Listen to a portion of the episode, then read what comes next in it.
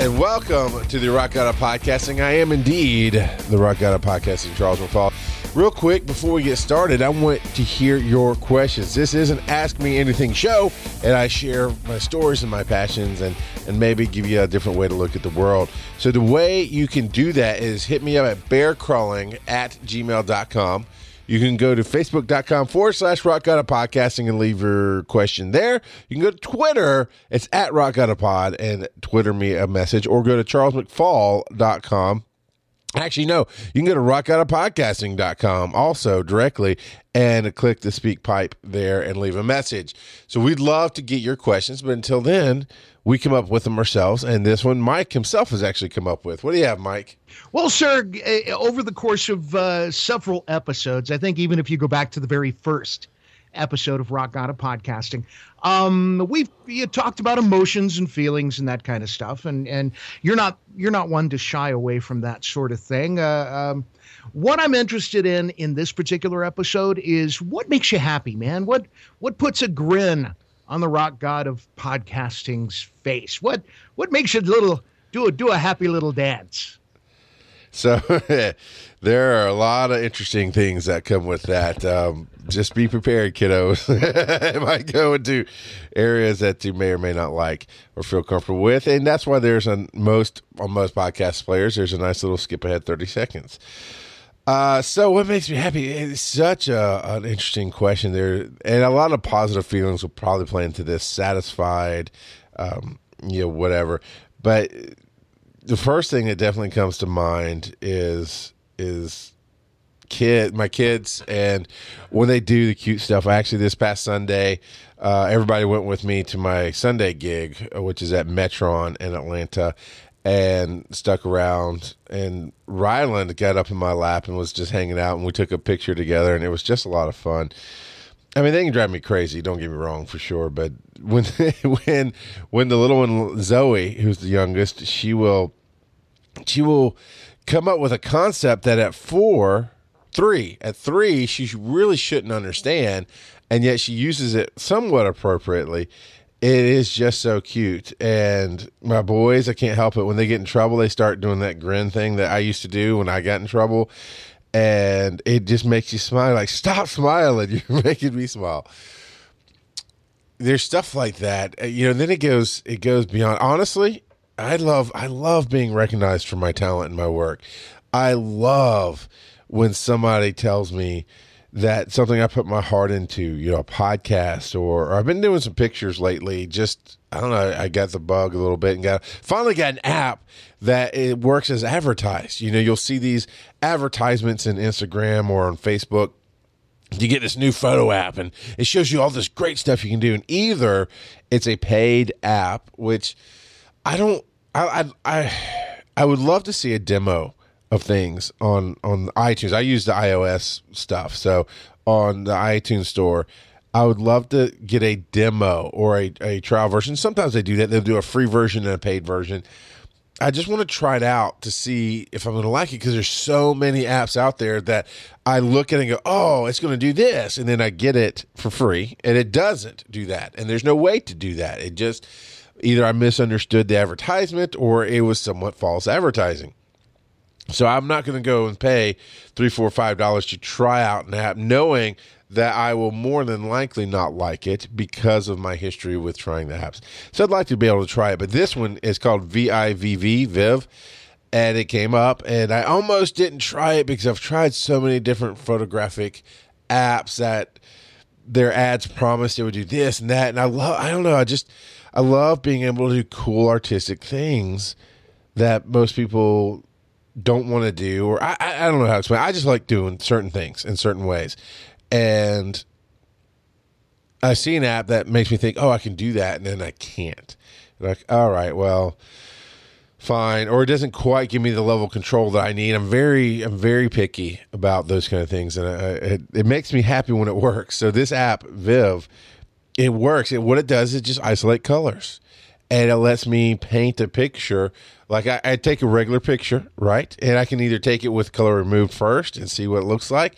Uh, there's definitely different ways to mess with it, but it lets me go, oh, what can I do here, and oh, what can I do there, and and that creative process of just finding out the new.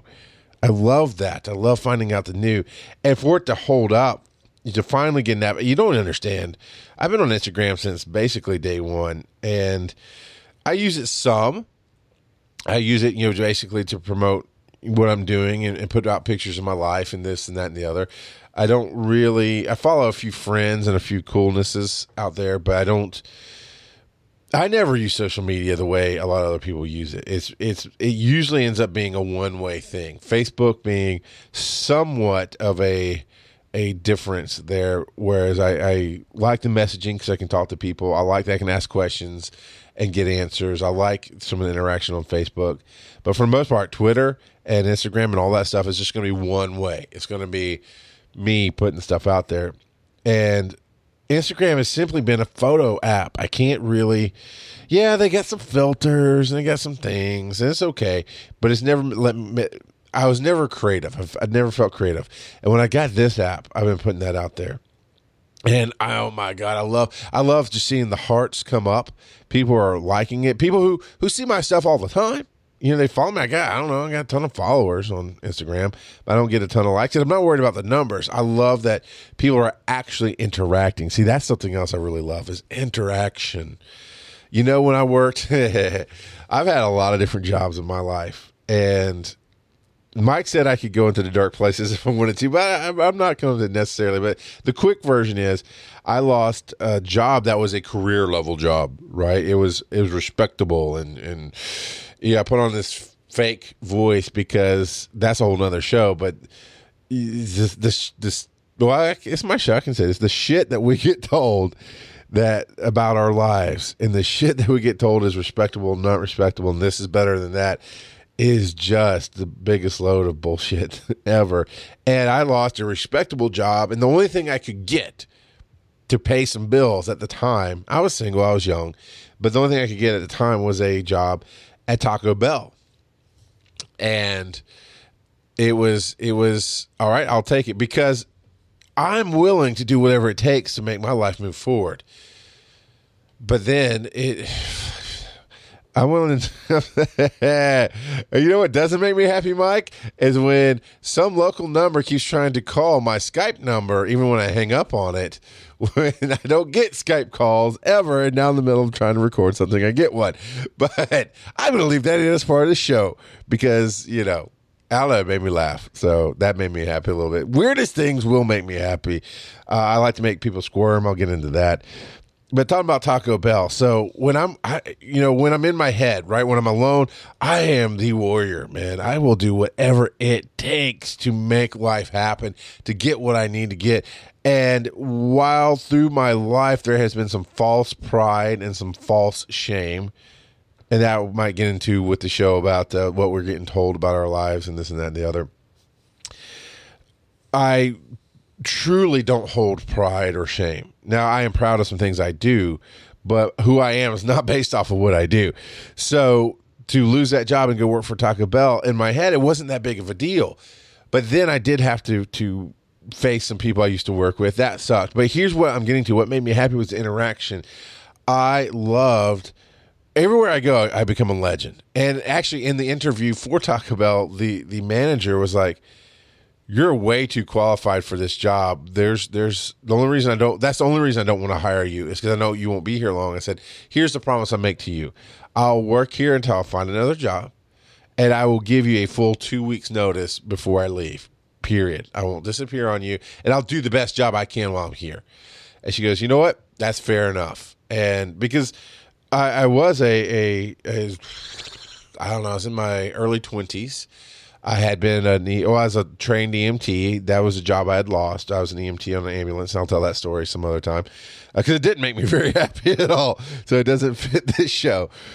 But I went in and I loved working with the people, and I loved working the drive-through window because I didn't really have to look people in the eye because I was still ashamed a little bit of my job. I was still a little bit I, I, I definitely had some false shame there about uh, well, you know, I'm, I'm working behind the counter at a fast food place, and I could have I could have had a career there if I wanted. I mean, I could have been become a manager. I could have done a bunch of things, but I was I knew I was just passing through then.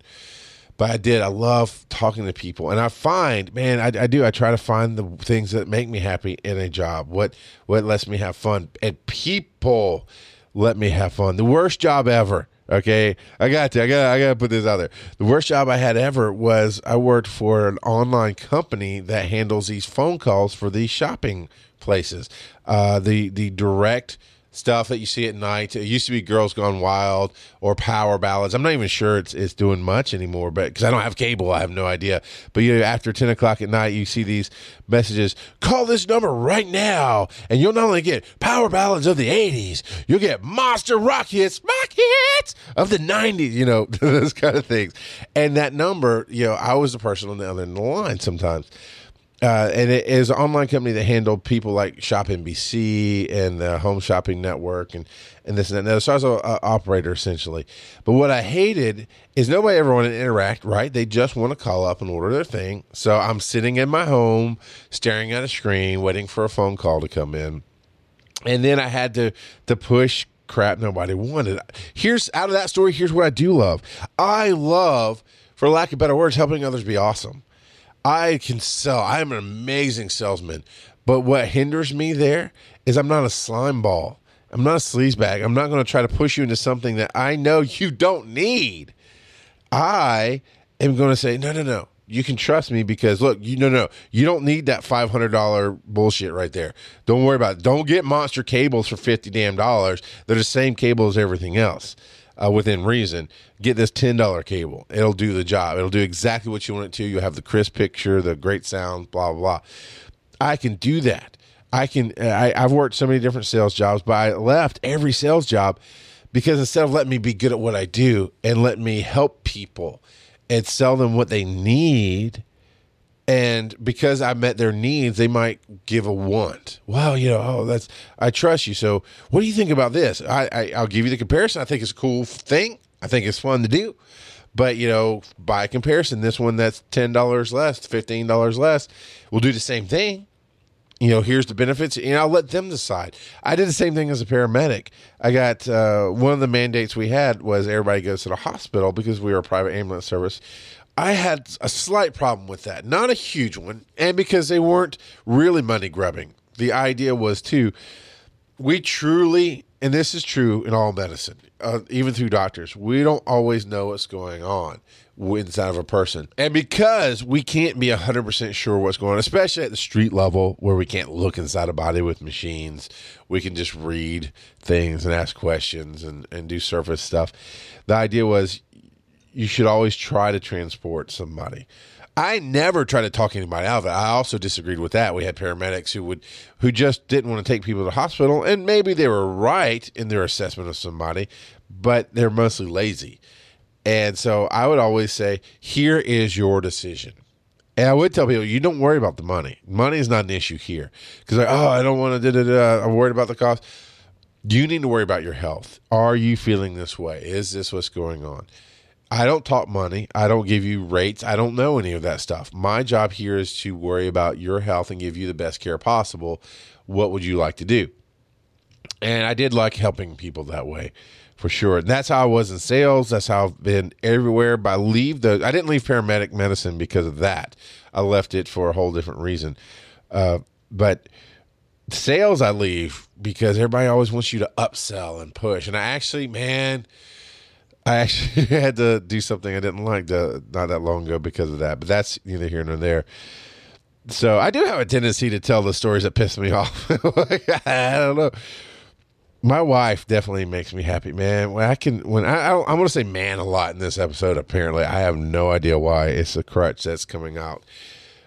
But when I can, when I can make her laugh, that is the best thing in the world when she can make me laugh, that is the the craziest thing in the world. And I want to talk about pushing some buttons because it's going to bring me back around to the way my wife makes me laugh sometimes. But I love, I do, I love watching people squirm. It's still a, a dark pleasure that stays with me. It's if if I'm Dexter, that's my dark passenger. Is that I like to hit buttons because I can see them, I can smell them, I can just read what's going to piss you off or what's going to make you push you into an uncomfortable area. And the longer I know you, the more comfortable I am hitting those buttons. Sometimes in a soft way. I do it on my wife a lot because uh, she goes around saying, not a lot, not a ton of times. It's not her mindset, but especially when she's tired, she'll say she's fat. She says she's lazy. She'll say these other things. And like the other day, when she's in a good mood, I'll hit that button just to show her, like, you got to quit saying this. And I've said that to her quit calling yourself this, you know, this and that and the other. And so I do try the positive speech to her, but every once in a while I'll hit the button just to show her how dumb it is to say that. And uh, Oakland, my oldest, had basically eaten all my favorite cereal, which is Lucky Charms. And he swore there was some downstairs because my wife keeps a huge stockpile and she's amazing at her deals. And but I knew there wasn't. And sure enough, I went down to the basement and looked. And I made Oakland come down and he looked. He knew I was going to do something to him. He kept trying to dodge and get out. I was like, no, no, no. I got you trapped. And I picked him up and he's 11 years old.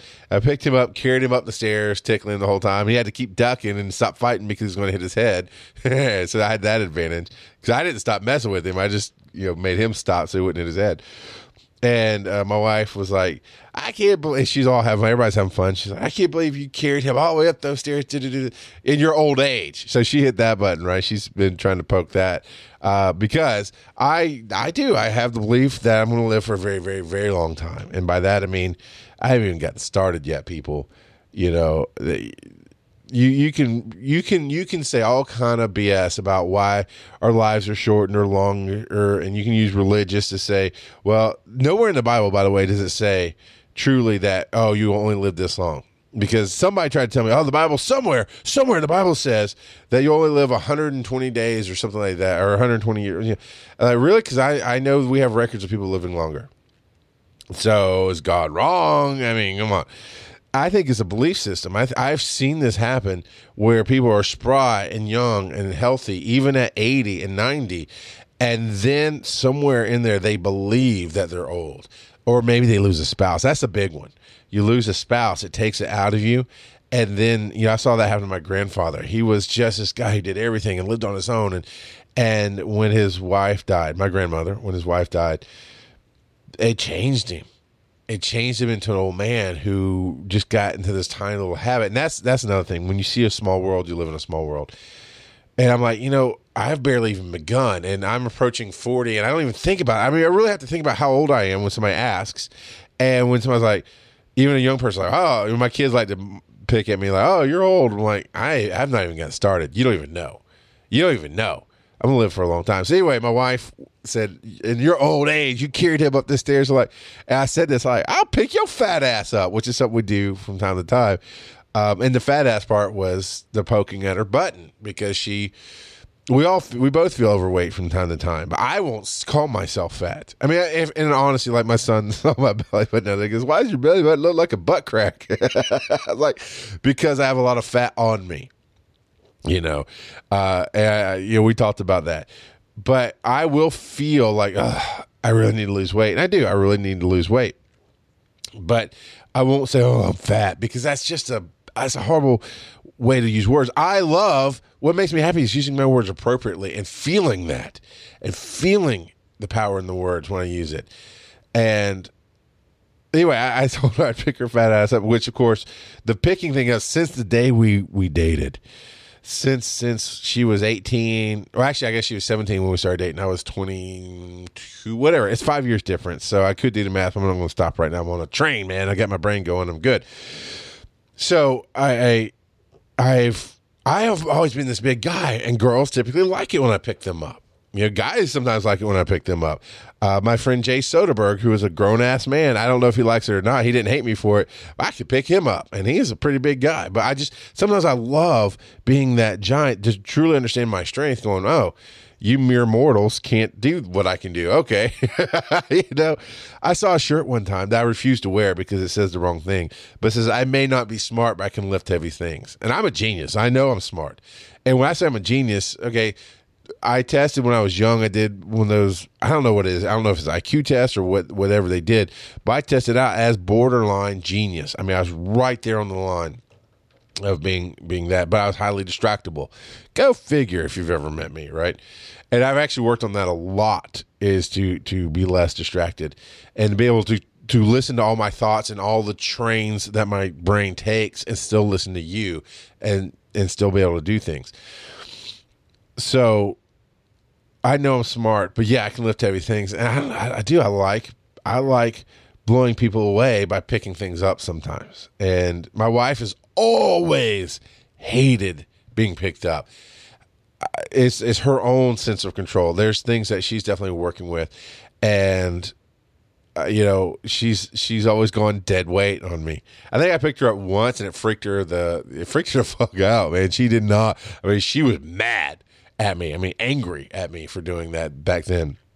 And she knows from time to time I still tried. And a lot of times she sees it coming, or actually every time she sees it, because it's not like I can sneak up and just pick her up without hurting her. And I, I obviously wish to to not hurt her to avoid that. So she'll go dead weight on me, and she did, of course. The other night she she went dead weight on me, and I waited until I, I like I tricked her a little bit. So I hugged her, and she's like, "All right." She kind of she kind of knew it was coming. She was kind of letting her guard down a little bit, and I grabbed her in a way that I could pick her up a little bit, even being dead weight.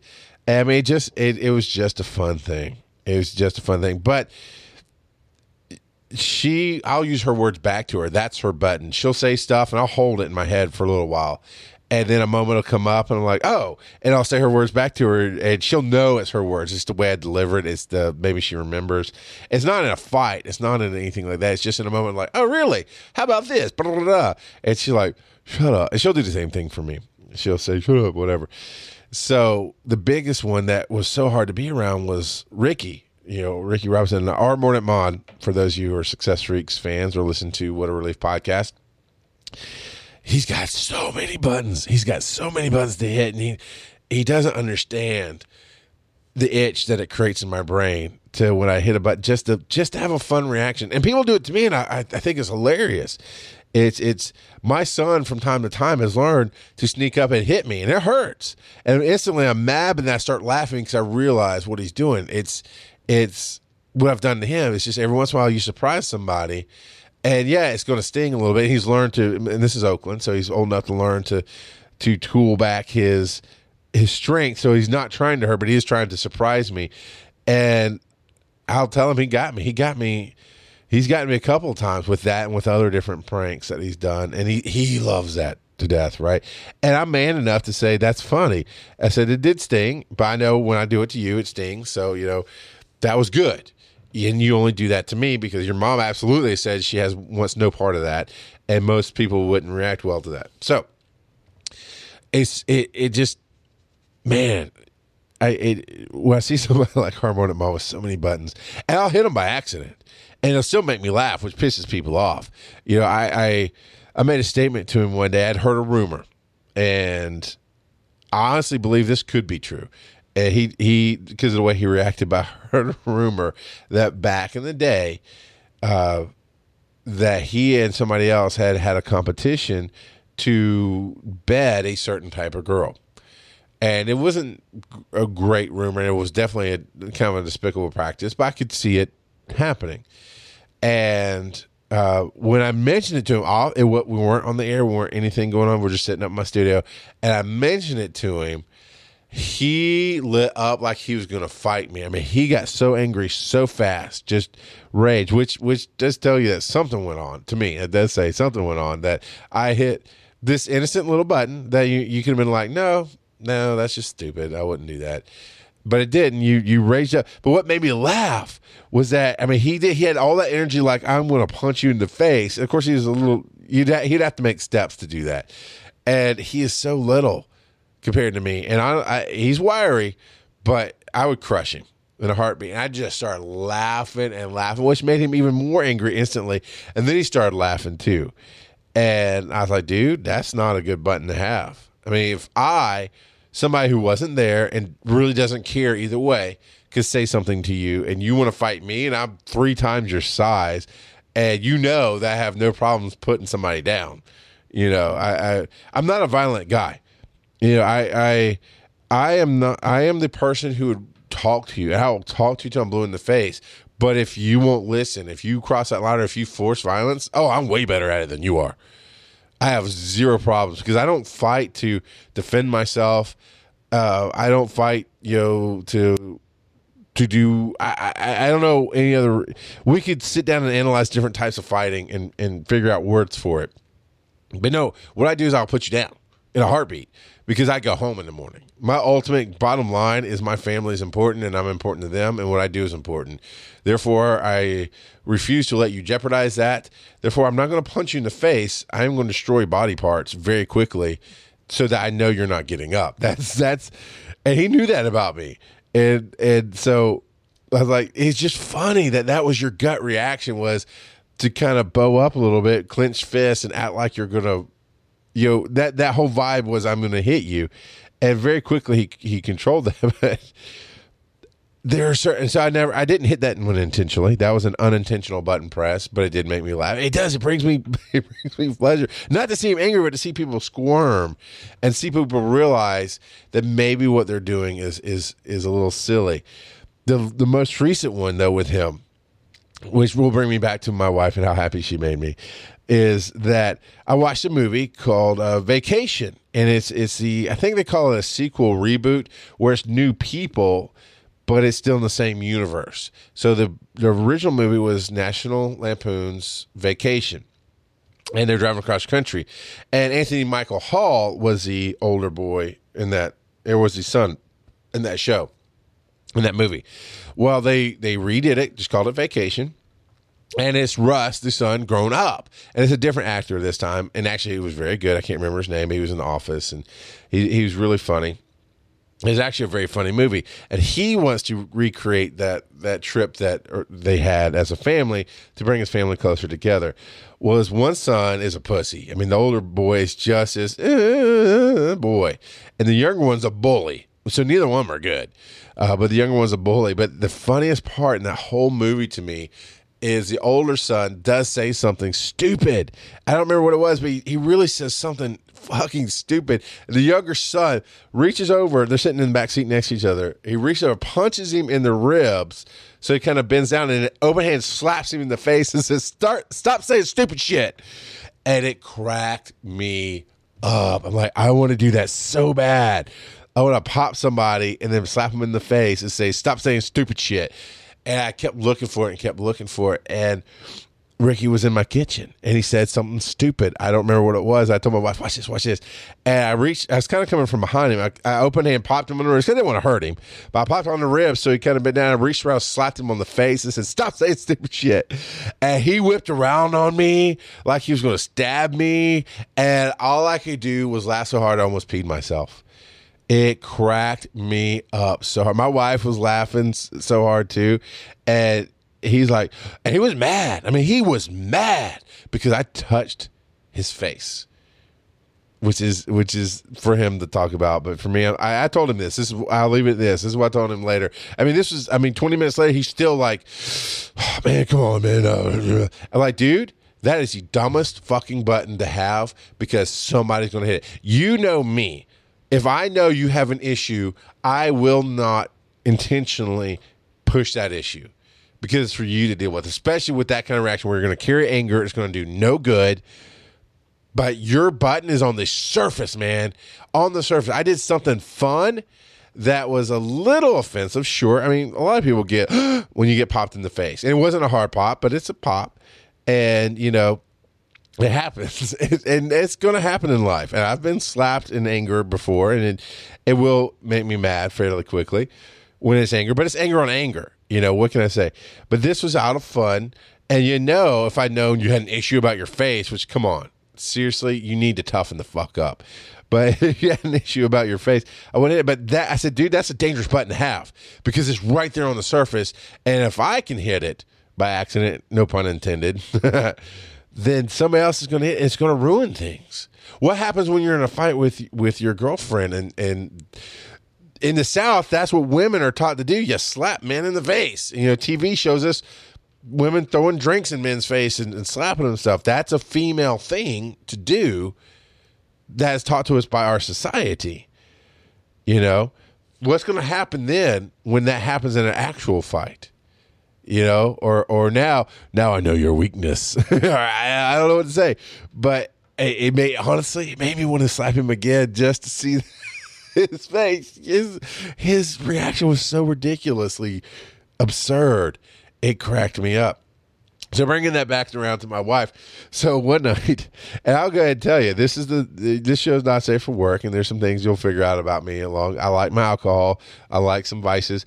Uh, I will smoke some weed like nobody's business. I, I use it at night to get to get uh, relaxed, and it, it takes away the stress of the day. That does make me happy because I can be sitting there thinking about the different things I need to do for my network or or what happened at one of my gigs or what's going on in the family. I can be curing any sorts of, of stress or burden in the day and I can get high. And it's just like it's like a backpack. I took it all off, set it down, and none of it matters right now. I can hang out with my wife and watch some TV, or I can talk about life and not, you know, get into a discussion and, and avoid the anger and the stress that it brings and I can go to sleep without my mind thinking about a million different things. And so we were watching, uh, we are watching something I forget, and I was high, and I, I said something that was fun. It was supposed to be funny. It was stupid, but it's supposed to be funny. And I we're both laughing. We're both laughing, and uh, every once in a while, I'll get into those sta- standard TV laughing fits when you're high, and I was not quite there, and she reached over out of nowhere, punched me in the stomach, slapped me fairly hard in the face, would stop saying stupid shit. And I, God, I had tears of joy coming down my face because I had not at that point been able to do it to anybody and never saw it coming. All of a sudden, my wife punches me and slaps me and tells me to stop saying stupid shit, and I and I am just crying. Literally, I can't catch my breath. I'm laying over on the side of the couch, and all I can squeeze out was "I love you so much" right now, and she's just laughing at how hard I'm laughing, and I could not get over at that moment in my life. I loved her like I'd never loved her before it was just so perfect, and I'm laughing so hard, and I was just, I just I couldn't between the breaths and the laughter I, I squeezed out how much I loved her, how that was so awesome, and we we laughed what felt like for 20 minutes just on that, and it, even the next day just brought me so much joy. I was like, I, I love that you saw something that I loved and you did it knowing that I would not see it coming and knowing that it'd be hilarious. It, it, it's almost like living in TV. Every once in a while, we will have TV moments, and I do. I love my entertainment. I love watch. I consume media, and I don't get to do it nearly as much. I'm not the Galactus of media that I used to be, where I would just just 10, 8, 10 hours a day, just watch things. Because I'm, I'm, I was working a job that was mind numbing and it was making reports and it was sitting at computers with multiple screens. So I'd have TV up on one, doing my report on the other. And I would just spend eight hours just consuming TV shows and movies and just learning from them and getting experiences. And that's, I do love that stuff. And so to have those TV moments sometimes like that is just, if somebody were watching my reality TV show, it'd be it would be that perfect produced moment. That was totally produced and unscripted. I, I have a running dialogue in my head similar to to um, uh, Fred Savage had that show. I can't think of it right now, but I do. I, I, talk to myself mentally quite often. There's so many stories in my head that probably will never get shared of experiences to the minutia of things and it, it, it keeps me able to to work in the world. Because having these conversations with myself having those thoughts just watching the, the story that is my life sometimes it allows me to be ready for things that are crazy. And it allows me to be able to handle the the dull and the mundane which i avoid more more now these days I, I, and just so you know, uh, I think it came up on an earlier show. Somebody put out a quote. I, I can't find it now. I need to try to dig through my Instagrams where I think I saw it uh, because there's definitely a, a meme. But it was one of those quote memes, and it, it was something along the lines of "playing nice only prolongs the inevitable." or playing nice only prolongs uh, the agony or something like that. And I don't, it's one of those moments. It was a Matrix moment when I went to see the Matrix. I think it was opening weekend. It was just a fluke. I went to see it. It changed my world because I had been struggling with concepts of, of the church and struggling with with conflicting things of this is what I know to be true. This is you. Uh, let's use the church for example. You say you love, but then you hate. You know, I, I so I was dealing with those things, and I saw the Matrix, and it was the concepts of the Matrix of of changing your mindset of seeing uh, how Neo was literally taken out of a false world put into the real world, but then going back into the false world had the power. And even then, though, it's all about his brain. It's all about the way he thought. Maybe this was was my setup to to learning about the secret or about using our words and how we really speak our lives. And if God truly made us in our image and He spoke the universe, how are we not speaking? Our universe, you know, that's that's that's a discussion that really gets me going and can and can make me happy to talk about. But that's neither here nor there right now but I, have, I, I do. I, I, love those moments in life, and but sometimes they're not all good. So, well, I, I, think I said earlier, I love being recognized. I've loved that from an early age, I guess, because I've been so felt like felt like I had been so ignored, and I mean, I was bullied by many different people as kid. As a kid, I mean, I just had this isol- felt like an isolated lifestyle. Some of it was, uh, uh, what's it called when there's a bubble around you? Um, uh, my sheltered. Some of it I, I was somewhat sheltered, not a lot. Uh, not as much as I mean, I thought it was a lot at the time when I broke out and I was angry. I thought I was angry at my parents because they sheltered me. But as I've grown and, and dealt with life and paid attention, and that's the key to life and the key to being happy is paying attention and understanding life goes on. I'm going to give you the secret to that in a minute. I'm going to write that down. Life goes on because I want to come back to that to end this show because that is the key to happiness right there, and going to tell you about that in a few minutes. But as I pay attention to life and I see other kids in similar situations to mine, or or definitely worse situations than mine, I realize I had my parents naturally wanted to protect me, and they I, I feel that for my kids, but I've learned that protection comes in the form of knowledge and understanding, and instead of hiding my kids from an ugly world or an ugly world for my kids. I really try to brace them and give them little bits. It's almost like uh, uh, vaccinations, right? You give a little bit of the bad stuff to let the body build up an immunity to it, and you do it over time. And then all of a sudden, the bad stuff can't hurt the body anymore. So I try to do that with my children. Is is when I see opportunities that I would say, okay, I would hide you from this. Instead, depending on the opportunity, I explain things. My son, on his own watched uh, The Do Over, which is an Adam Sandler movie, Netflix original.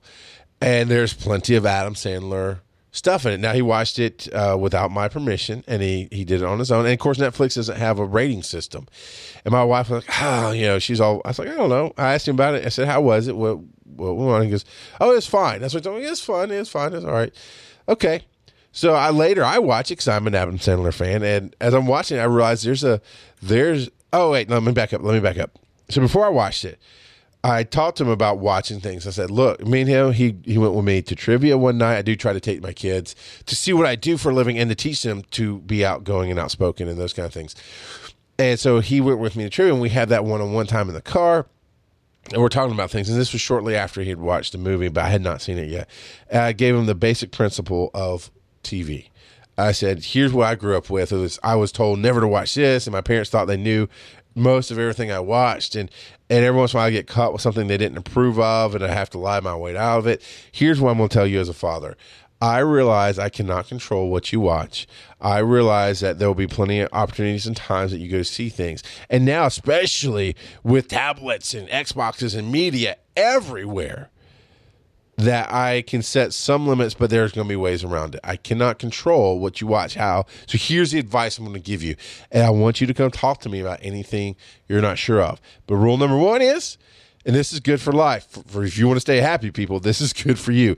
Rule number one is if you're not sure you should be watching it, don't watch it. It's not a rules thing. It's not what I approve thing. It's a feeling thing. It's like, I don't know. Then turn it off. Trust yourself. Turn it off Secondly, as a kid, as my child, if you're not sure you're supposed to be watching it, turn it off and come talk to me about it. We'll look at it and I'll explain maybe why you shouldn't, or yeah, sure, go right ahead. And I'll help get rid of that uneasy feeling of no, no, no, that's fine. So that's rule number one for you to apply to yourself, not for me to control you. But here's a guideline. Guideline number one if you don't feel right watching it, turn it off. Secondly, you have to be careful out there. There will be things that once you have seen, you cannot unsee. I said that's a rule of the internet. Once it has been seen, it cannot be unseen. And there will be things that will mess you up that you're not ready for, that you shouldn't see because you're not ready. And I didn't tell him about this, but I was specifically thinking about I was 16 or 17 when Pulp Fiction came out. Maybe a little younger, but I think I was in that. I'd say between 15 and 20 is when I got around to watching Pulp Fiction. And that middle story where Zed's dead and the Gimp, oh my God, I was not ready for that. I had no idea what the hell a Gimp was. And Jesus effing Christ, no. You know, I that that story I did not like. I was not ready for, and it fucked me up. And I was like, uh, I mean, it left me, uh, yeah, and and and yeah, it was not cool, man. And so I was thinking of that when I said, look, there'll be times when you get into something you think you're ready for it and it'll come at you and you're not ready for it. There's a reason things are rated R. Not always, you know, for bad reasons, not always for good reasons. But you have to be careful and you have to start looking for signs. And so, yeah, I told him this, not even thinking about Adam Sandler and some of the stuff he thinks is funny. That sometimes I think it's funny, sometimes it's not. And in the middle of the do over, there's a three way scene with two guys and a girl, and it's done comedically, and there's uh, zero graphic, a little bit, there's inferred graphicness to it. And I'm like thinking, you know, he is 11. His brain is not going to comprehend what the hell three way is, you know, this and that and the other. And then they did the this nasty scene where this guy was dripping balls literally onto the other guy. And it's like, it, it was funny in the sense of the movie, but I'm thinking, you know, he just saw that. He doesn't understand what's fully going on. And so I had another talk about it. It's like, hey, this is why you don't watch stuff. You didn't tell me about this stuff. You didn't tell me about some of the stuff that went on in the movie. I don't even know that you understand it. And the fact that you're not coming and asking me about it, that's what bothers me. Because I can help you understand a little bit of it to the point you can understand things. But if all you're to do is watch stuff and then just bother, it's to fuck you up, man. It's to give you the wrong idea about things. It's to mess you up. You need to talk. I'm not exactly sure at this point why I got on that track about uh, being happy, but you know, staying the rules to watching TV and and talking to people. Lack of control actually makes me happy now because I've tried to control so long, so hard that I just had a moment the other day. Okay, somehow I really feel this inside of me. Somehow it it ties to that switch that hit the other day with playing nice only prolongs the agony. I'm going to just change it for now until I can find the quote. Playing nice only prolongs the agony of the inevitable. Because when we play nice, it's going against who we are. When we play nice, it's it's saying, uh, it, oh, TV moments. You know what? I'll get back to playing nice because I, I feel I, I want to get back to this one story I told. So not all the TV moments in my life are good. I do love being recognized, and it's taken me a long time to come back around to putting out pictures and people loving it and commenting and that interaction. I know that got me off on another story about interaction earlier, but when I see people that I truly love and respect as artists, as as creators, and they go, "Oh man, I really like what you're doing here. This this is a really cool photo because I, I conceptualize something. I'm just sitting there in the moment going, this would be kind of nifty, and I make it happen. And the particular picture I'm talking about is I took three pictures of the same view out a window that I had where I was sitting hosting karaoke. There's a traffic light there that I can capture. That course goes green, yellow, red in the U.S. And I was able to really isolate a good red color and make the red pop. So everything else is black and white, but the red of the light and the red of the stoplight, uh, the, the tail lights of the cars really pops. And so I found a good green because getting the green isolated from the light itself was a little too difficult. It wasn't capturing enough green for me. So I found a green on my computer. I, I think I even Googled green and it just popped up a green tile. And I isolated that color tile, then took the photo, did the same thing with yellow. And then I have this other app from Instagram that is. Uh, it's like a collage. I forget what they call it, but it's basically gives you the ability to put different pictures together. And it's a great tool. I love it.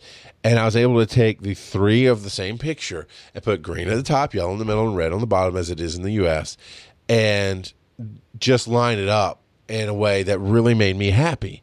And I was very, very happy with this picture. And I, I'm like, God, I love this app, this Viv app. I know I went on about it earlier, but I love it because it gave me the ability to do what I wanted to do there, to see something. Wow, this would be kind of a cool idea. And so I put the, the picture out there, but I put a lot of pictures out there. People don't respond to most of them, actually. And that one got some comments about, man, th- I love how this is composed. I love how you put this together. These pictures are really, really cool. It's those moments of validation that that probably make me the happiest. I don't know. No, I tell you, you know, when my wife gets me and I get her, and we have those moments, that that makes me super happy. You know, um, there there are definitely other connections with my wife that that make me super happy when it's because it's not just about sex and marriage. And people you know what? I heard this the other day. This this actually irritated me.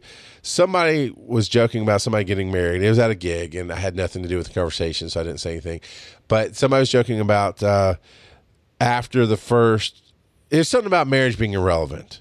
You know uh, you know I forget, like the second year marriage is irrelevant or something like that. And somebody joked, oh, you know, 16 years of marriage is irrelevant. Or, and they were, you know, making that negative comment about how marriage is stupid and this and that and, and negative. And, and they were older white guys. It wasn't like some young people trying to be anarchist or anything. It was, it, it was that negative of, I hate my marriage kind of thing in a funny way. And I've been married 16 years. Okay, we've been together for 16 years, uh, whatever. My wife corrects me. I've been we've been married 15, but still, it is not irrelevant. I mean, there's times when we are more connected than ever at 16 years. And to me, that's what it should be. Yeah, there, there's times when there's just sex and it's sex, but there's times when it's what you see on the TV, man. What you're watching, what if you you know you look up the naughty stuff, it's some of that too. It's like your relationship should be progressing through your marriage, and it makes me so happy to sit here and tell you mine does mine progresses that at 16 years and four kids with school year man my wife stays super tired she gets up at 6.30 in the morning. And i've tried to help her. It throws her day off. She doesn't like it. She's okay and every once in a while she's too tired. She will ask me will you take the boys? Absolutely i will get up take them to school because i can come back to bed. That's something i've been able to do for a long time. I can come back and go to sleep. With her it throws her off. She she wants to get up. She wants to be the one to take them and then she thinks, "Oh man, there's so much I can do," and and sometimes she does it, but there's definitely times she doesn't go to bed early enough either, you know, and that'll throw her off. Um, it, it, it's the thing, but during the school year, she's so tired, and that doesn't even throw us off. I mean, it'd be too easy to get into a rut, and we've hit those ruts of of of just not being together. I mean, just sitting on the couch, and I actually had a conversation with her last year, going, "I don't feel like you have time for me." You make time for everything else.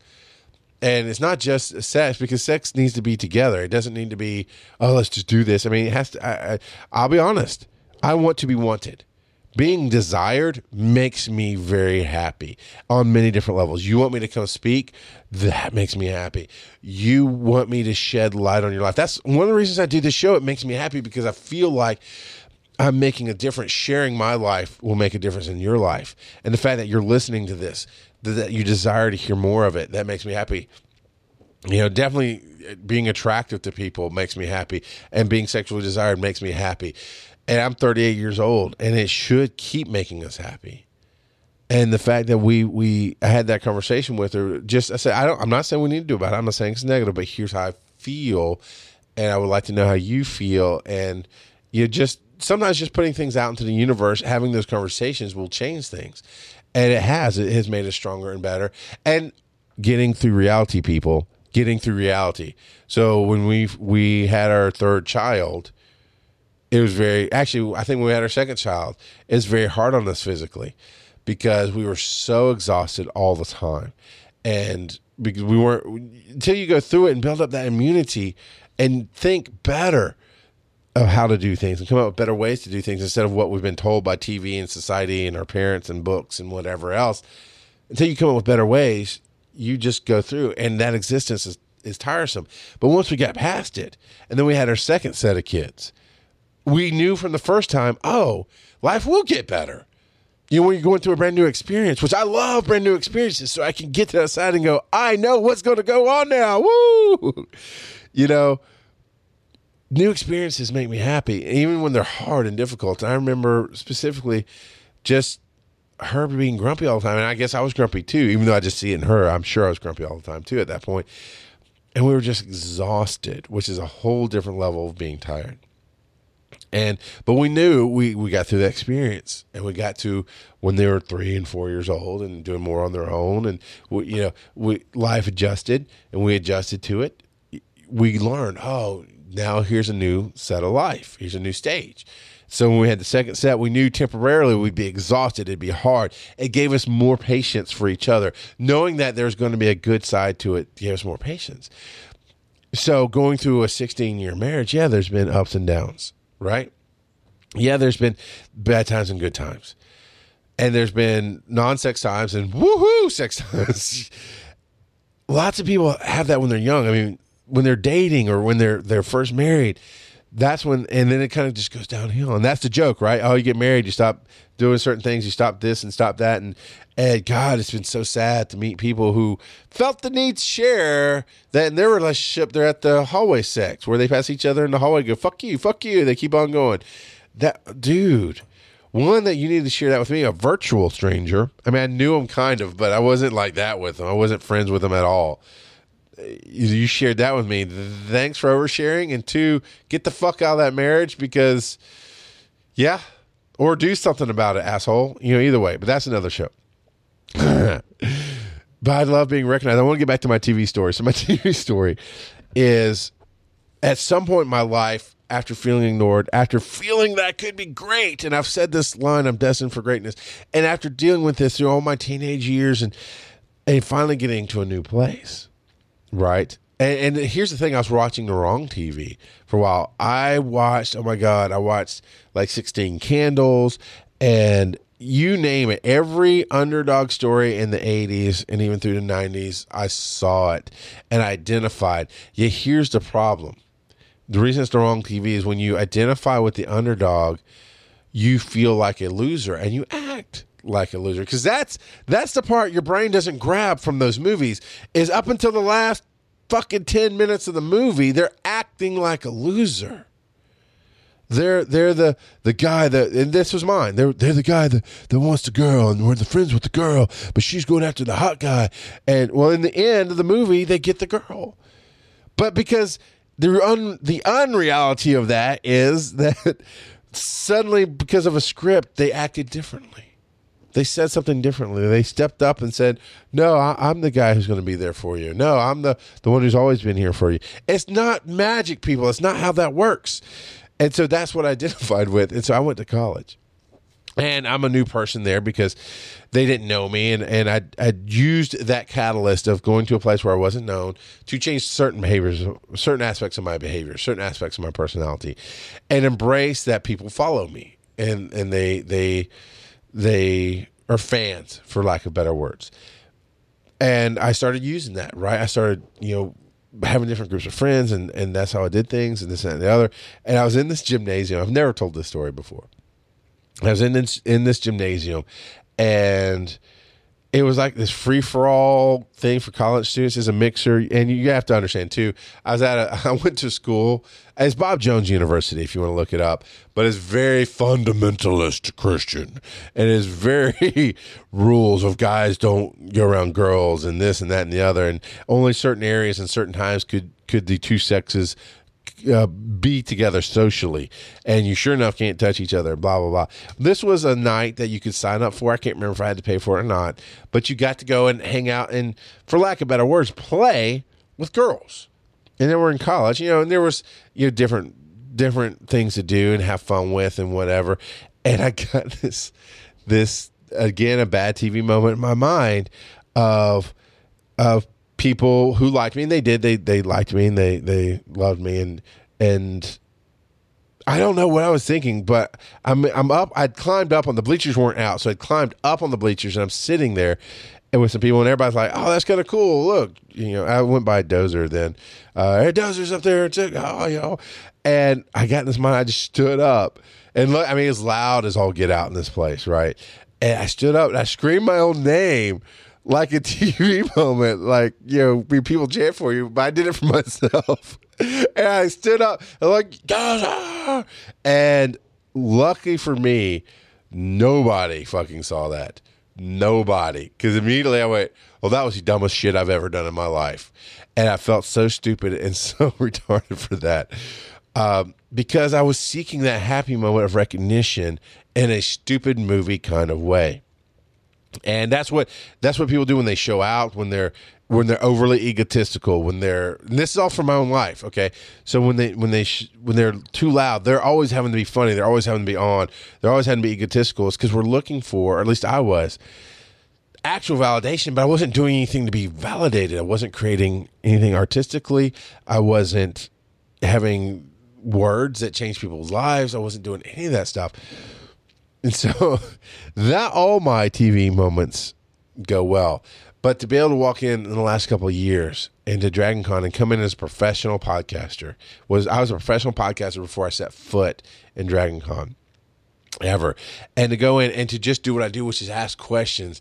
And, and here's something else that really really really really makes me happy is to see other people succeed and to see other people step up and hit that ball out of the park and if I can ask a question that leads you there and see you shine that's I love that. You know, uh, it is a question for my own knowledge, but it's also I don't know. I always have this energy of, man, here's here's I'm pitching a ball to you, and it's in such a way that hopefully you'll knock it out of the park. I'll get the answer I'm looking for, and you will shine. And sometimes there's whiffs, and I feel bad about that, and it's, it's never intentional. But honesty and reality are what I live in, and, and if you're not there, you're not there. But I was able to walk in the to Dragon Con the first year, nobody knew me. Pretty much literally, nobody knew me there. And I had to introduce myself to people. And I would just ask questions. And by the end of it, uh, I had people going, Hey, you know, why don't you ask one of your questions? Do that, do that, get up there. Uh, and then by the second year, I got one panel. I, I, I, I pitched a panel and I put it together, and they said, "Yep, this sounds like a good idea. We're going to let you do this one panel." And uh, I'm sitting there at the panels, and I remember clearly Brian Dunaway, who was the co-director at the time. He's the director now, but he was the co-director at the time. He wrote a note and handed it to me, and I'm sitting there. I read it, and it said, "Get up and ask some questions." This thing is basically this thing is is stalling. I need you to do your thing, and I went, "Well, shit, that's cool. I like that." Uh, you know, and I realized that it was it is one of my things that I can go and I can ask a question that'll get a conversation started and I can ask it in such a way that gets stories going and helps people. And so I did. I got up and asked a question. Sure enough, it jump started the car and off they went. And that was all I needed to do. I don't need recognition. There I don't need to shine. See, that's one of my better moments. You know, I don't need to be recognized. And actually I take that back. I take that back. It's it's I I'm there are times when I need to be recognized, and those are, are not the moments that make me the happiest. I, you know, if I need validation and I get it, it's never quite as sweet as not needing it and getting a ton of it. And that's so now, you know, and then the, then the, the next year of, of Dragon Con, my third year of Dragon Con, I did, I don't know how many panels, three or four panels. I think this year, I'm be doing a lot more. This year, I get to be on the kickoff panel, which is, in my opinion, and I could be wrong, but every time I've seen it, it's been the big name people, the the professional podcasters, the guys who are going to set the tone, ladies too, the men and women who are going to set the tone for this entire four day weekend for the podcasting track. This is it, and I get to be on that panel this year. That's where I've got, and that makes that does it makes me so happy because I look at going. So I question myself.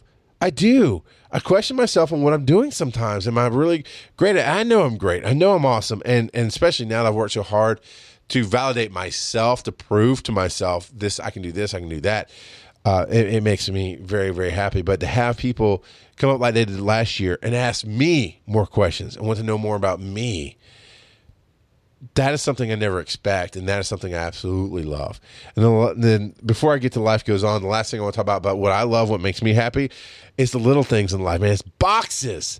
It's boxes just showing up at my house. This is why every year when my birthday comes up, which is September 21st, by the way, and starting right after Dragon Con in September, you'll start seeing me post my Amazon wish list because I know people love to give.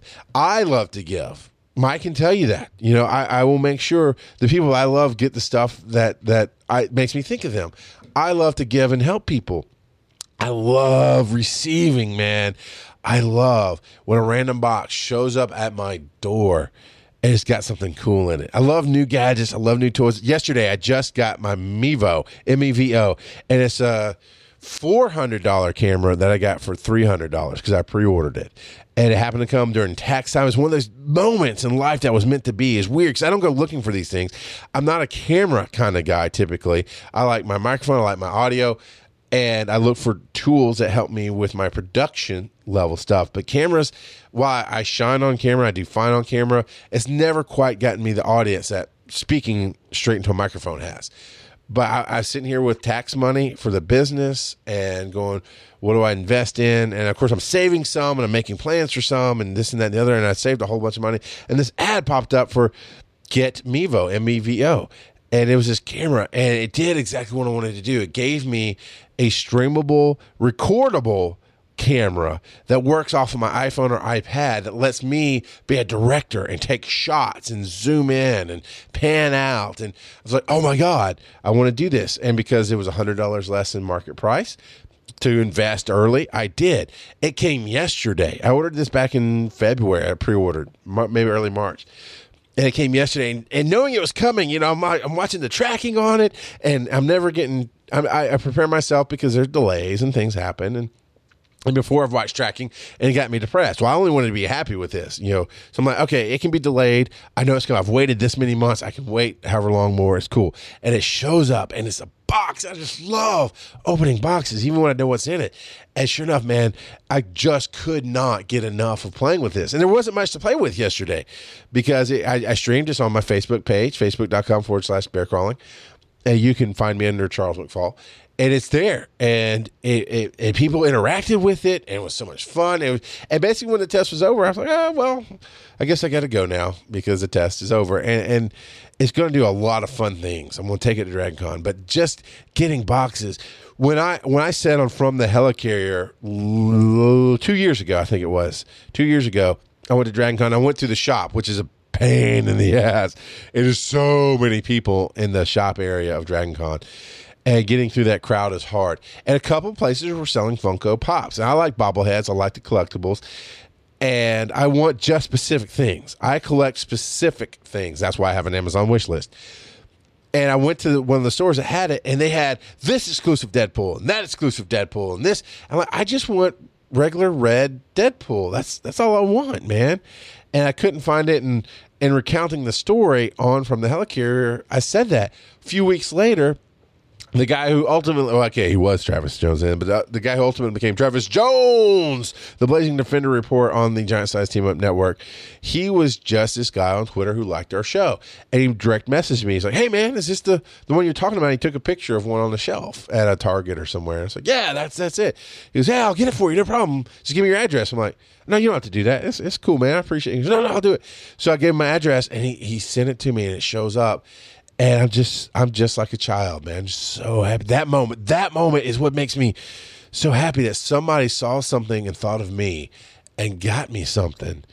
And it, it never is about the cost of it. It's never about the price. It's about you thought of me and you got me something. And that box shows up on my doorstep. I cannot tell you. I mean, when my kids' school stuff comes, I get giddy. And it's just school books.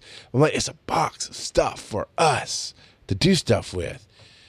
I love that. And I put that out every year at Christmas and every year at my birthday. I'll put out uh, my Amazon wish list. And it's always there, it's public. And you, you can uh, search me on Amazon, bearcrawling at gmail.com, and it should pop up. And, and I love that stuff.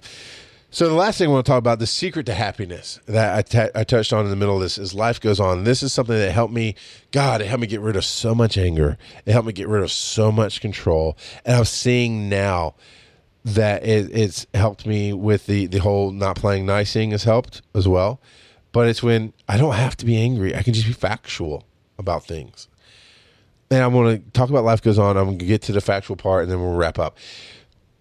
My wife uh, was trying to be helpful with somebody. We had this very quick story is when I was a, a full time paramedic, I got called to this place called the Horse Park in Conyers, and it is literally that. It's it's where they did all the equestrian stuff for the Olympics in '96. It was built for that, but it, it's a huge place that they do horse shows and rodeos and all kind of different things. And it's the Horse Park. I mean, that's what the name is. And we go out there for possible birth of a baby. I'm like, all right, what the hell's going on here? Well, I get out of the truck and literally somebody meets me at the truck with a bundle and just puts it in my arms. And I go, this is a baby. And all right, let's uh, turn around, get back in the truck. And long story short is it was an illegal immigrant who was working for this family who did horse stuff, and she was living with them and taking care of her kid. And she, bless her heart, that's the southern thing, bless her heart, meaning yeah, she was fairly stupid. She had no idea about pregnancy and no idea about I'd say ignorant. Stupid is you make bad choices. Ignorant is you don't know. And you you just don't have that world experience or you live in such a tiny world that you ignore things and don't go i should get checked out for that especially if you're an illegal immigrant and possibly afraid for your life. You're not going to go to the doctor if it's if you don't think you're going to die because they might not treat you they might treat you badly you might get deported. I mean that could happen. So you got all these fears.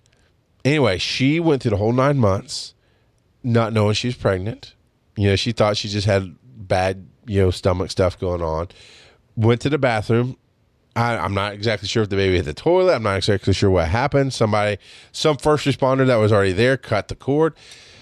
And I just, my heart reached out to her, which was rare, especially in those days.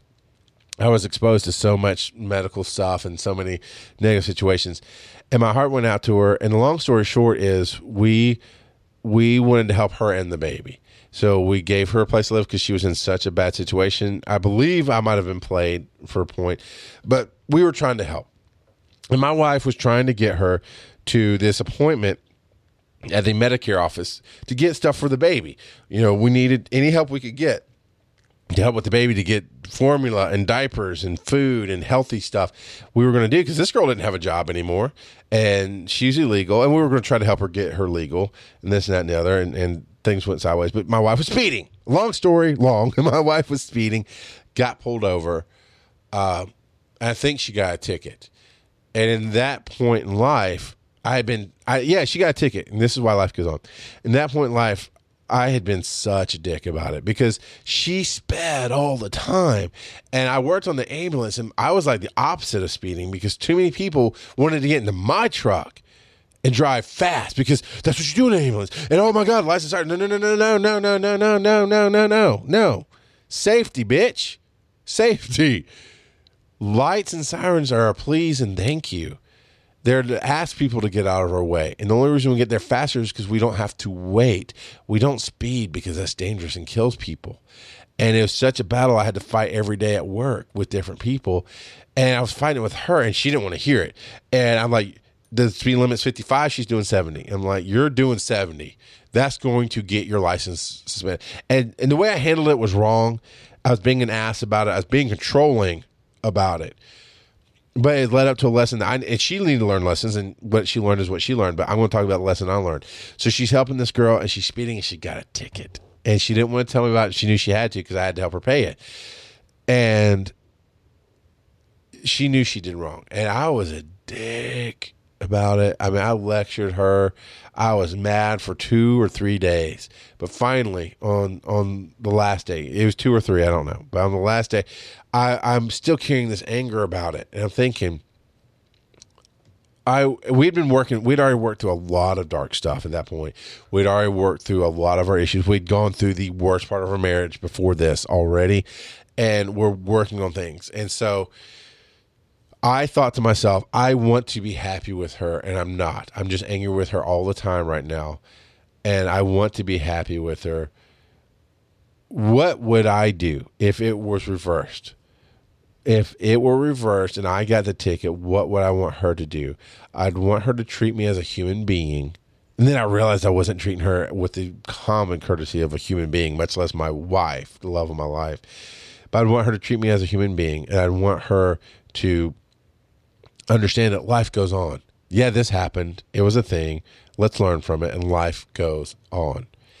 And that phrase turned me around.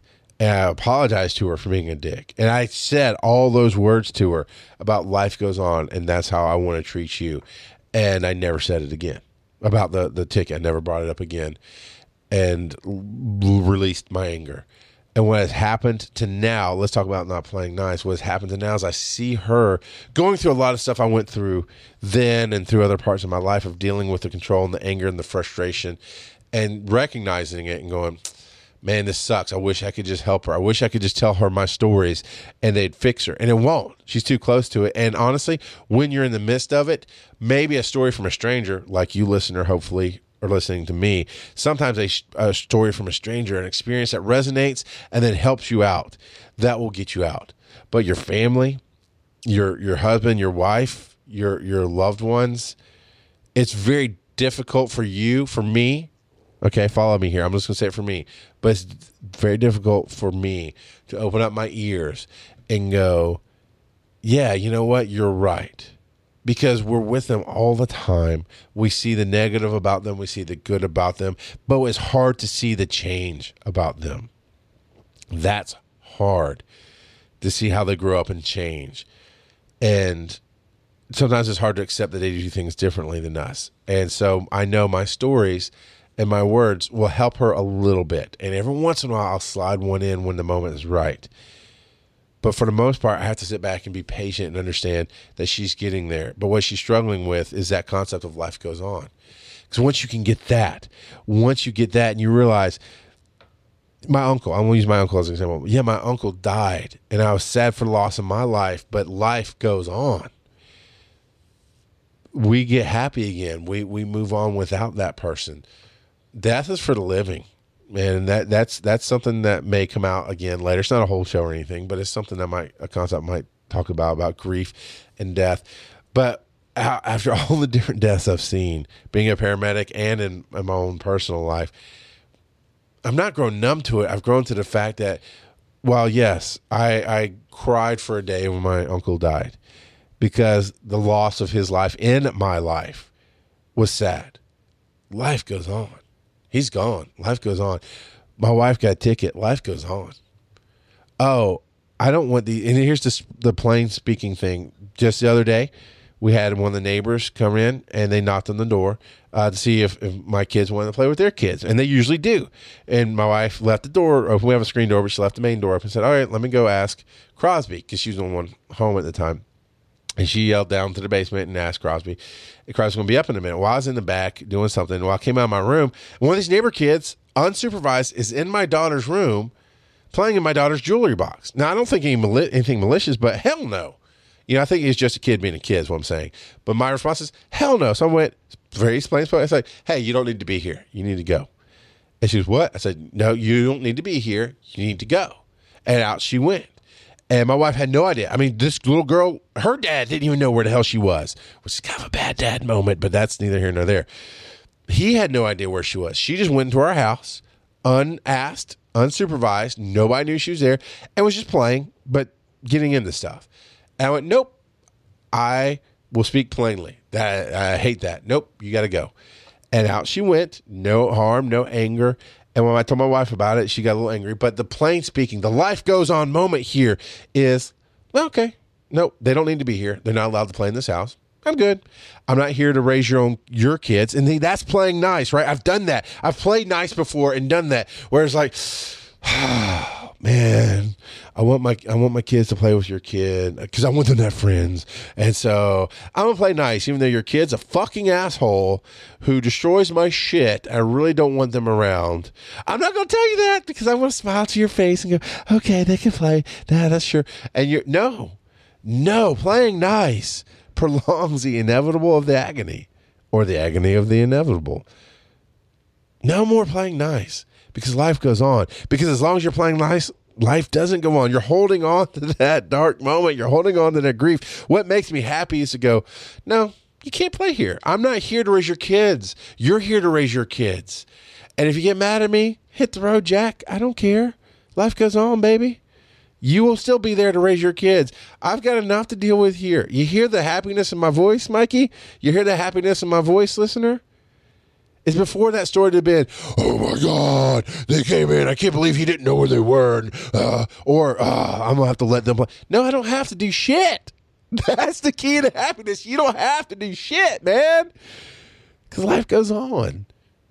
You choose to be in that situation, life keeps moving. And maybe you don't progress. Maybe you don't grow. Maybe you're miserable for a while. Because just because you say no thanks doesn't mean somebody's out of your life permanently.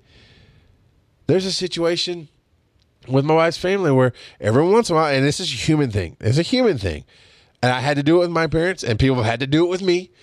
But you get comfortable and you start assuming things, right? Because that's just life. You get into your own world. And I try very hard, and we use Mike as an example here. I try very hard with Mike and my friend Angie, who does a lot of stuff for me too, to not assume, hey, bark orders, you're done, right? Because Mike will always remind me while we're friends, he works for me. But he has to remind me of that because I'm always, would you please? Thank you for doing that, man. I really appreciate it. It's always a favor to me. And he goes, but I work, I, I work for you. It's okay. No, no, no, I get that. But I always want it to be you reminding me that you work for me or that we work together, even. And never me going, this is what I want you to do. Bam. While that has purpose and I can run a team. Oh, I can run a team, and my team is is in the moment when this is going. Please and thank you is implied because this is what I need. I've been a director. I'll say, stand by camera one, take camera one. I don't go, would you please take the shot? No, I can run a team. I can give commands. But when you're working together, when you're a team, a true teamwork team, well, we rely on each other to get this done. There's nothing wrong with acceptance and and saying, I accept that you're a part of my life and I want you to know that you're a part of that. It's, I can hire people and I can say, I want you to do this. Here's the money to do that. That's the relationship we have. But when it goes beyond that, please and thank you because life goes on. It carries on. If I tell, okay, okay, okay, we'll go back to what, what the situation is. So there's an assumption, right? We get into these places where we assume this is what's going to go on. We don't think, we don't have the impetus, the the catalyst to go, oh wait, wait, wait let me consider all these other options first. Let me let me think about this. I've done that with my wife. Like, oh, I'm going to go do this, such and such. She goes, "You're supposed to help me do this with the kids." Oh shit, I'm sorry, because I got into my world of doing shows. So I I, I wasn't even thinking. I just said yes. I do this show, and I've had to apologize. It's a human thing. Her reminding me, saying, "Hey, you need to consider me and what's going on in my life too before you do all this stuff." that doesn't shut the world down. But we get into this mindset of if we tell somebody no or we set a boundary, they're just going to go away. Well, guess what, people? If they do, you didn't need them. And that's what brings me the happiness right now in my life is going, no, I can I can tell these girls, no, you, you can't be in my house. Sorry. You hear the smile in my voice, people? You hear it? Because before, this is so exciting to me because before it'd be just so angry. It'd be, oh, I have to get mad and, and draw a line and destroy relationships. No, no, no, no, no, no, man, no. You just have to understand. Life goes on. And you don't have to do anything because I can tell people, I've, and Mike has done it to me, I've done it to him. We have a, a Tuesday morning scheduled to record Rock God of Podcasting. One of us go, you know what? I'm not feeling it tomorrow. Let's do it another day. Okay, sure, no problem. Sure, no problem, man. If it doesn't get done this week, it's not the end of the world. I want to do it every week. I love doing this every week. I love speaking to you. This is as close to church as I'm going to get, baby. This is me as close to preaching as I'm ever going to get because I have you, start talking about church, you start talking about organization, it, it, it, makes my brain twitch. No, no, no. But I do like this. I like coming in. And yeah, for some reason, a week goes by, we don't get it done. I'm going to miss this. But I do know life goes on. I'll do it next week. I'll find another way to do it. I love Mike to death. I want him to be with me forever and ever and get this done. But sometimes things happen in a good way. And he might go off to do some bigger, better, greater, awesome things. And that's okay because somebody else will come along that'll be awesome too. And he gets to succeed and I get to succeed. See, it plays into all the different things that make me happy. Find your happiness and protect it. For at first, at first, the world will reject you. At first, the world will throw rocks. And by your world, I mean the people closest to you as well. For the longest time, my wife was was like, oh, "You're you're so blunt. You're rude." I'm like, I'm, I'm, sometimes I was.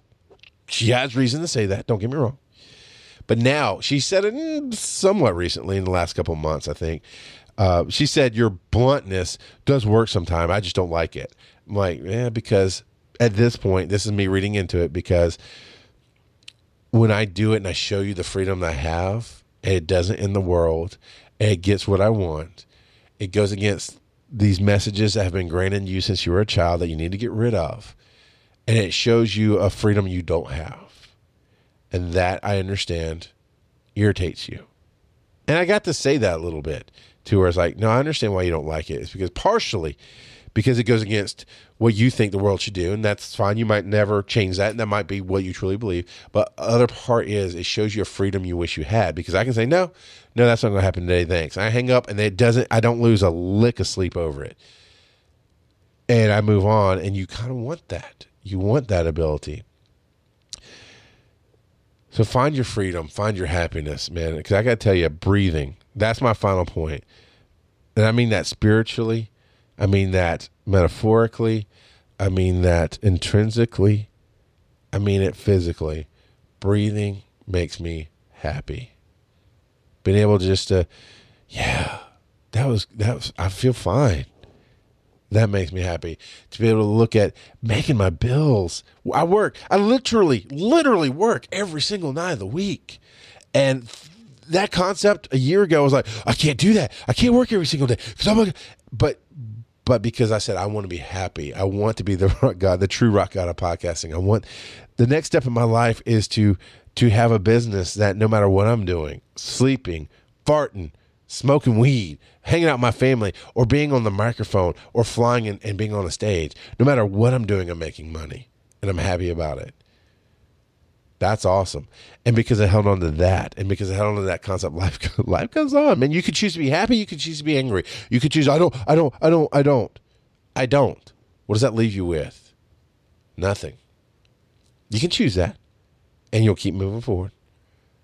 Or you can choose uh, I will, I do, I want, I'm happy.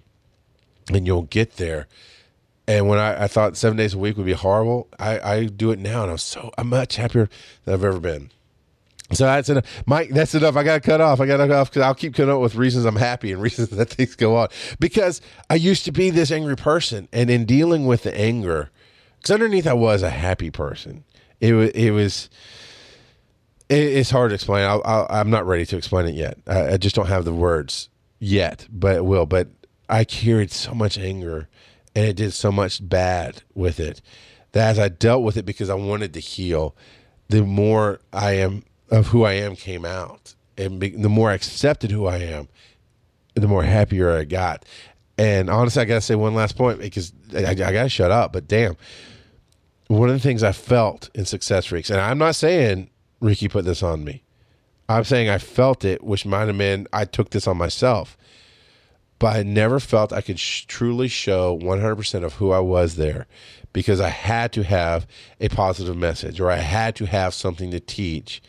And I wanted a place just just to let loose.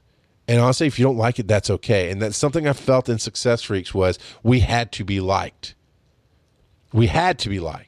Nobody could ever not like us. That was not okay. That was something I felt there, and it made me part of who I am you know, it made me be half a man, if you will.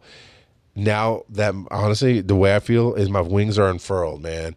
I I am the the big strong visions that you have of angels. That's kind of how I feel right now. I'm just this big, oversized guy with huge wings, and I don't I don't need you to like me. I'm okay with that. If you find anything offensive in this show, maybe you're not ready to hear it, or maybe it's just not for you. I ain't trying to save everybody in this world, baby. I am trying to get the people who can hear me to walk out of the shit that they're in and into the life that I have and show them a better way. And that is like preaching, but that's as close as it's going to get. So I think there, there's where we live. I want your questions. You know, I would not have come up with this question. Mike did. And that's the kind of thing gets me in a whole different world of talking and sharing stories I've never shared before and concepts I've never got to talk about. So give me your questions. I need them. Your questions make me happy. Ask me anything, man. Bearcrawling at gmail.com, rockgodofpodcasting.com. SpeakPipe's right there. Facebook.com forward slash rock god of podcasting. Go like the page. Give me a question. Ask me something. Tell me something about your life I could talk about. And Twitter's at rock god of pod. I need you to be a part of this, to make this better than it is right now.